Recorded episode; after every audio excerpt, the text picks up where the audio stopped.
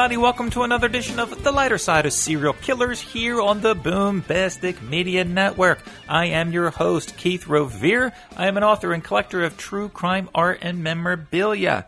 Today, we are going to hear from the happy face killer himself, Keith Jesperson. Now, Keith calls me once or twice a week. We have the most amazing phone calls. Uh, and again, this is the lighter side of serial killers most of the time, not exactly today. Uh, actually, most of the conversations that me and Keith have are very lighthearted, and people think the last podcast I did about how to write a serial killer, they think we talk about chopping up bodies and disposing bodies and planning this and pl- psychopath this. we mostly talk about life. You got to remember, uh, a lot of these men and women, they haven't really had anybody to open up to. I mean, if they did, they held this deep, deep, dark secret, of course. Um, but most of them just want a friend to talk to. Um, part of rehabilitation is it's my goal in, in a lot of this, um, just to be a friend to a lot of these people. Um, but Keith does want to get some information out there. A lot of the lies that his daughter's been telling about him, about the killing and torturing of kittens, we'll get to that at another time. Uh, but we wanted to talk about um, the police, how they just botched this case um, the case of Taunja Bennett, Keith's first murder. Now, he's going to go into pretty grave detail about the murder itself. Again, it's more of the darker side of serial killers today. Um, but I want you to pay attention to um, how the police handled everything. That's kind of what really Keith wants to get across. That's why we're doing this podcast. Um, we had a long conversation. We're going to have to do it over uh, part one and part two. I try to keep it to a half hour. Um, so let's start back January 21st, 1990. So let's bring Keith Jesperson into the conversation. Mr. Jesperson, uh, let's go back to January 21st, 1990, uh, the day you met Taunja Bennett. Uh, what do you remember, if anything, about that day? Uh, how were you feeling? Having a good day, a bad day? What made you go to the B&I Tavern, uh, I think over in Portland, Oregon? And how did you meet Taunja Bennett? Well, was, it was, it was a real foggy morning and uh, the fog didn't burn off around the house until about 10 o'clock.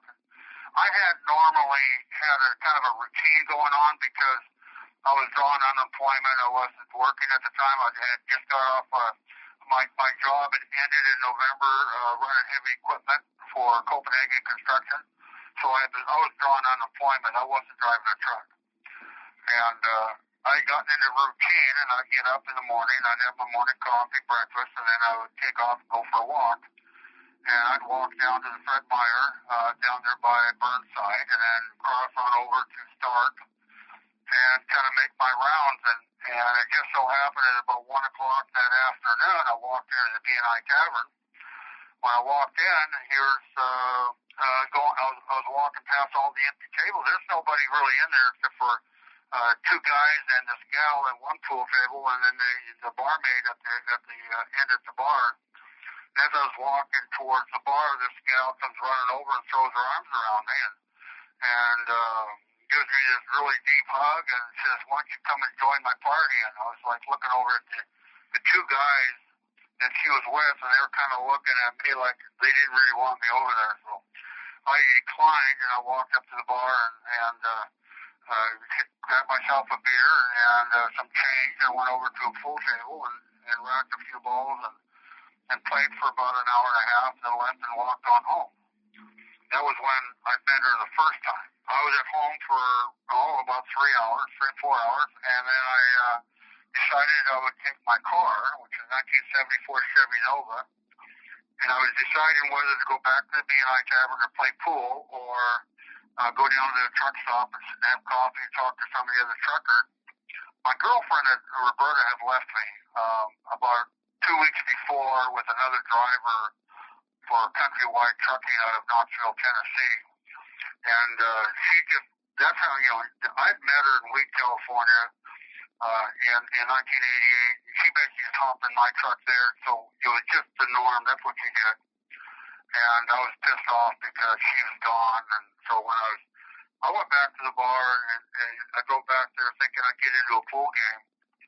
And uh, when I got there, the, the parking lot was now full, and every pool table had a row of quarters on it, waiting for another game.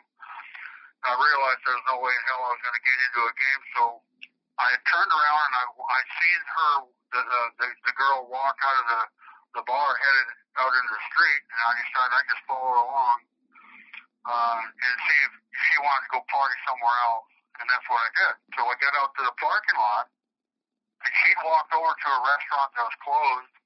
When she came back, I mentioned to her that she'd hugged me earlier. I wondered if she wanted to go and maybe get a meal somewhere, then uh, head somewhere else and have a have a good time, play pool somewhere, somewhere other bar. She jumped in the car with me, and uh, I told her I'd have to go back to my house first to uh, get more money out of the dresser because I, I didn't I didn't anticipate having company. So I only had about you know ten fifteen dollars on me, so I went back and I was going to get some more, and we were going to head that way. And I got her back to the house, and she came in, and and we got to talking, and, and gave her a tour of the house. And next thing you know, we're on the mattress, you know, kind of like playing. It didn't go my way. Now, in everything I read about her, uh, or even heard in documentaries, said that she was mildly retarded. Um, I talked to you obviously a few times about this case, uh, and you never mentioned that.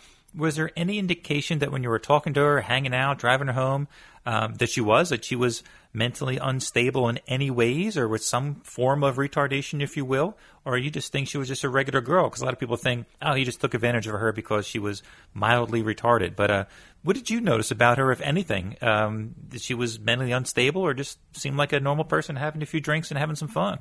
So, so the, the thing is, is so when I walked into the bar, and she came over and hugged me and everything like that. I looked up at the at the barmaid, wondering what was really going on, and she kind of made the indication she was kind of nuts. But you know that doesn't mean that doesn't mean retarded. That means she's just acting stupidly. You know, kind of like she wasn't. You know, you know she wasn't. You know, she came up to a total stranger and hugged me, but. I found out later that she'd had a boyfriend of my size, so maybe she mistook, mistook, mistook me for the other guy she had dated at one time. I'm not sure, but uh, my opinion on this is that I did. I think she goes to the bar. Think think she went to the bar because she could fit into those, those people around her that were drinking. Because it's it's like how many beer head start did she have without drinking? You know, in other words, if someone was drinking two or three beers, would they get to be a, to that point where she was, you know, were kind of nutty? You know, I mean, if she's mildly retarded, what would be the uh, the basis of her going to a bar other than to try to fit in with everyone else's drunk? So, you know, when I when she came home with me, I just thought she'd had a couple pitchers of beer and she wanted to go somewhere else and play and party. That's basically, and she jumped in. I was like, okay, how many beers does it? I mean, and, you know, the girls all get prettier closing time, right? Something along those lines. of course. Uh, and plus, I don't think there's any guy on the planet who, um, you know, hanging out, dancing around with a cute girl, hugging on them, having a bunch of drinks, getting a little buzz, and hey, you want to go back to my place? Um, there's usually only one thing on your mind, well, usually on both parties' minds. Um, so obviously everything was going well, but there obviously came a point where things turned. Um, I read that she said okay, just get it over with quickly. Now, was that something, you know, while you were having sex, before you were having sex, or not having sex at all, and she just said that? Or um, was that the turning point of realizing, okay, I guess, uh, you know, nothing's going to happen tonight, and it made you angry? Or what specifically did she say? Um, or did she even say that at all? I had, I had, I had said that. I don't think she actually said that. Um, we were, we were laying there. We we're, we we're kind of like uh, I was hugging her and, and I was kind of like, you know, we're making out. And she was kind of like in a hurry to go party. It's almost like she really didn't want spend a whole lot of time in the, in, you know, making out. She was more interested in going to another bar or going out to dinner and, and then uh, carrying on and partying in, in another bar or whatever. I mean, that that was the, the what I took from it. But she wouldn't she wouldn't even kiss me. You know, I was kissing on her and she just quit kissing on me. And I was like when I said to her, you know, I'm not in I'm not in a hurry to get anything done here, right? She was kinda like pissed off I think that I I didn't wanna uh, didn't didn't want to hurry up and get going. Let's just let's play. Or I thought that's what was her intention, but you know I was wrong. You know. Yeah, I'm pretty sure I would have been wrong too, as of most men in that situation, thinking, uh, "Hey, we're going to party tonight, and uh, maybe not tonight." I know she came in the house with me. She she laid in the, laid on down on, you know, and we were following around each other, and that was. I just thought that's where that's where it was going, and Mhm. and it didn't go as I I thought it would. When she didn't kiss me, I was like so mad, and I was angry. I Mhm. kind of looked down at her, and I was pissed off. And I wasn't pretty pissed off at her. I think I was pissed off at my girlfriend Roberta for leaving me, and I was pissed off at my world that had all fallen apart. You know, my kids were in Spokane. I was nowhere around them, and, and everything was just, you know, went to went to crap on me. And I did it. I did it to myself. I know I did. I did it to myself, and I struck her. I punched her. I was pissed off. I never, I've never hit a woman before in my life. I actually really, really hit anybody other than I was. In, I boxed for a while, and but you know, I never never got into that kind of an altercation with anything. But when I punched her and I hit her and I hit her again, I was just just like a release. And then I realized the damage I had done, and and I was caught between a rock and a hard place. Do I take her to the hospital or do I just cover it up and move on? And if I I chose wrongly. I I decided to, to kill her and move on. And and this is the first person I ever killed. And so it was a kind of a crazy crazy type of a situation. I was just I was more mad at myself for being in that situation than anything. Now, this, of course, was um, obviously your first murder.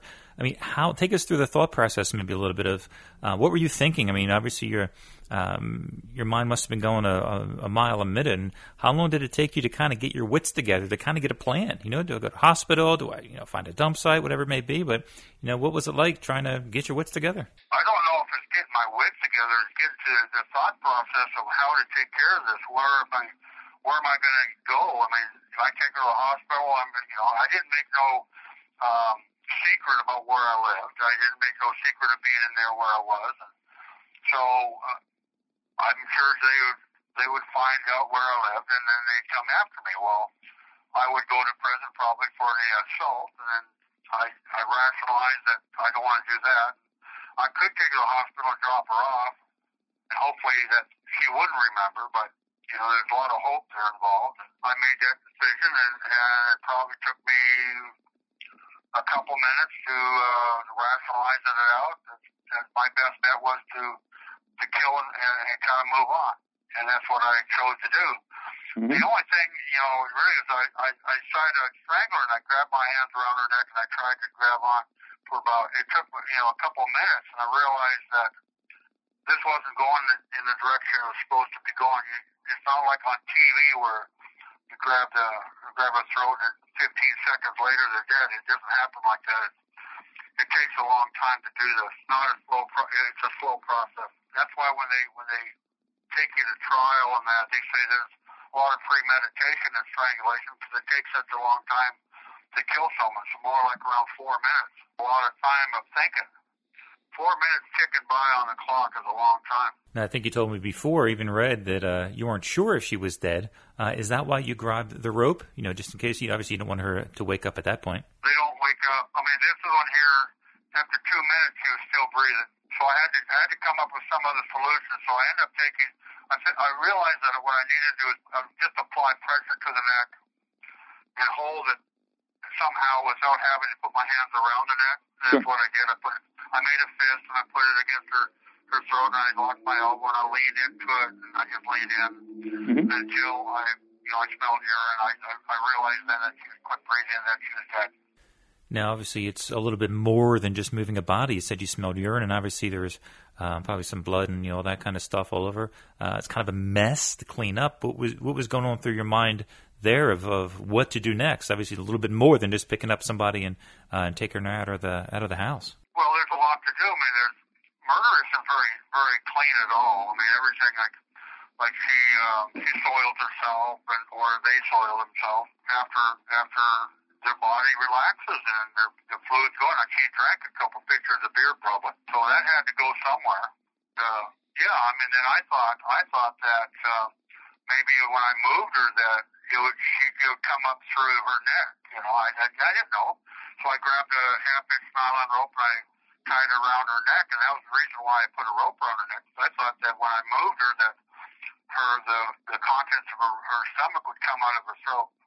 And I was wrong, but that that's something else to worry about. Yeah, I mean, how would you know? I mean, I might have thought the same thing. This is this is what happens when you've never done it before. You start thinking about what am I going to do next? I mean, you're you're trying to think after after you've committed the crime of murder. Now you're trying to think of how to get away with it. Been thinking about how to get away with it before you committed the murder. You know, it just it doesn't. It's it's it's this wasn't a, a planned event, so it was it was kind of like uh, on the fly kind of a thing, and it was something I wish I could take back, but I can't. That's just how it is. Also, from um, all the reports and uh, the autopsy specifically, um, it said that Taunja um, was raped or had sexual intercourse. Uh, you initially wrote, I killed Taunja Bennett January 21st, 1990, in Portland, Oregon. I beat her to death, raped her, and loved it. Yes, I'm sick, but I enjoy myself too. People took the blame, and I'm free. But I also heard you say that you did not have sex with her and you did not rape her. So I guess just, you know, the second set the record straight once and for all. Did you either have sex with her? Did you rape her? Um, what specifically happened as far as any type of intercourse? I never had sex with her. Um, the uh, when I wrote that when I wrote the, those uh, the letter when I said about raping that it, was to terrorize the public Mm. to try to get them to relook at the case so that they could get Laverne and John out of prison. That's a good idea. And I didn't know who they were, so I wrote uh, a bunch of stuff. Matter of fact, when mentioning all the murder, like there's four murders on, on, top of the Bennett one, and when I wrote that Happy Weeks letter, and I mentioned a lot of things like this one gal was my sex slave for four days, yeah, right in a truck. That wasn't that wasn't it. I mean, here I was. There's lots of things I said that I wanted the public to be up in arms about. Not thinking I'd ever get arrested. I mean, I never thought I'd ever be arrested and have to deal. But one of the things that was really key to this is that in forensics, they knew that she didn't have she didn't have forcible sex by anyone. And when they when they made the case against John Sosnowski, they they said it was all consensual. I mean, we don't want to obviously just, you know, talk, um, you know, trash about the victim at all, but she was a kind of a barfly. I mean, she was hanging out with two dudes, uh, drinking previously in that night. Uh, you know, who knows what could have happened anyway. She was with two guys for all afternoon until I showed up. So I don't know what they had or what they did. Yeah. My biggest thing was when when I was finally arrested, let's clear the air I took a polygraph test and passed it. I did not have sex with her. This is all comes down to forensic evidence. This is how it all plays out is that uh, in order for me to prove that I did the crime, I had to prove that I didn't have because would they knew that she didn't have sex with anyone. Yeah, and so I had to take and pass a polygraph test that I did not. Now, when I mentioned it on the wall, when I wrote on the wall, it's all about um, tossing in their face and saying, "See, see there," you know. But that was um, that was to terrorize the neighborhood without turning myself in, pointing them in another direction. Of course, in doing that, I, I didn't realize that um, they would, when they're they're trying to deny that they're that they put the wrong people in prison. At the same time, they're saying, "See, they." He says this in, in, a, in, a, in a letter, and that wasn't true. They come back at me and say, "Well, that wasn't true. There was no forcible sex with her." That's how come we know John did it. I know uh, it's it's such a crazy story. We're definitely going to get into uh, uh, to the police and John and all um, the craziness that went on there. Um, but you're at the point now where um, you had to look for a spot to get rid of the body. Um, I know it ended up being at a you know bottom of a ravine. Um, but did you drive around for a while to look for a space? Um, did you uh, you know put her in in your car or your truck and then drive around, or how exactly did that play out to where you actually ended up disposing of the body? Well, this is kind of weird. See, while I while she lay dead on my floor, I get a phone call, and it's Roberta on the other end of the phone here wanting to make up with me. And so I'm sitting there for an hour on the phone talking to my my girlfriend about her wanting to come home or, or whatever, and uh, be with me some more, be whatever. And she and Taunja is is getting cold on the floor. Well, while that's happening for an hour, I'm looking around. I'm seeing, hey, there's blood on me. There's there's this, there's that, and I was like, man, I gotta I gotta wash my clothes. So I did. I threw them in the washing machine and dryer. Then for the hour I was talking to her, I got my clothes all washed, and it calmed me down that here my girlfriend didn't know I'd killed somebody. And at that time, it allowed me to think about how to proceed without getting caught. And so what I ended up doing was I, after I got done with the phone, I went over to the car and I got in with my same clothes I'd wore, but now clean. Went back to the B&I Tavern and walked in and sat at the bar, had to serve me a beer, and I, I was talking to them, and I made sure they saw me leave alone, which I did. I went back to the car, uh, and then I drove out. I'm looking for a place where, and I went up to the Vista House Monument and down the other side, and I said I found a white spot there, uh, right above a ravine. And I said, okay, this is where I'm going to put her. And then I drove back. I went to the AM/PM, put gas in the tank. I didn't want to run out of gas. I made sure all the tail lights and headlights worked, and all the signal lights, so that I didn't get pulled over for anything like that. The only thing, only light that I removed was the dome light. So when I backed into the driveway, when I opened up the passenger door to go in and carry her body out to the car, that the dome light wouldn't be on, and so no one would see this. And then I, I backed into the driveway, walked into the house, and for about an hour I studied. I looked out from a closed curtain all around to make sure there's no neighbors walking their dog or anything. And then when I felt time was clear, I reached over and picked her up and I carried her to the front seat of my car and set her in the front seat, shut the door, and drove back the same way I had. I, I drove her all the way back on out to the Columbia River Gorge, past the Vista House Monument. As I drove down from the Vista House Monument, it, it kind of winds around against the hill, and then the road kind of turns a really sharp northwest direction in a straight line. And right there at that first ravine is where I put her. I, I stopped. I got out. and I looked up the top of the hill to make sure there's no traffic coming down the hill. I looked ahead of me. I didn't see any traffic. I ran around to the passenger door, opened it up, grabbed her by her arm, and dragged her down into the ravine. And I got about 80, 85 feet down the ravine, and then I looked down the hill, and I saw car headlights coming at me. And I realized my mistake at that moment was that I had put her in a ravine that was split up from a, or the high, the roadway was on the top as well as the bottom. There was a switchback somewhere in, in the middle there. And I saw these headlights coming at me, so I rushed back up to the car, shut the passenger door, got in the, the driver's side, and took off. And I, when I got to the to the switchback, I coming around the corner, my headlights hit the side of the car, and it was a Multnomah County Sheriff's car. So I was within a minute either way of being caught when I put the body in the ravine because had I been down there a minute earlier or or or later I should say, they would have already driven past and would have found me parked on the top of the ravine getting rid of the body. There's a, there's a lot of luck and uh, good luck and bad luck involved when you're dealing with this, these kind of situations. And from there, I drove I drove back towards Troutdale and I stopped at the Burns Brothers truck stop. And I had I had pre-planned when I when I went into the woods, taking the body, and I was wearing Cannondale bicycle riding shoes for riding a bicycle, which were really hard sole. They don't leave a, a really bad, you know a contoured print. And the irony of it is on on Sunday morning when a bicycle rider was the one that found her. So his footprints would, would mask over mine as, as far as his, his bicycle shoes would be would match mine probably. Yeah. Yeah, that's crazy. But I went to the truck stop and I sat in the burn uh, the B Bar B restaurant right, in a booth.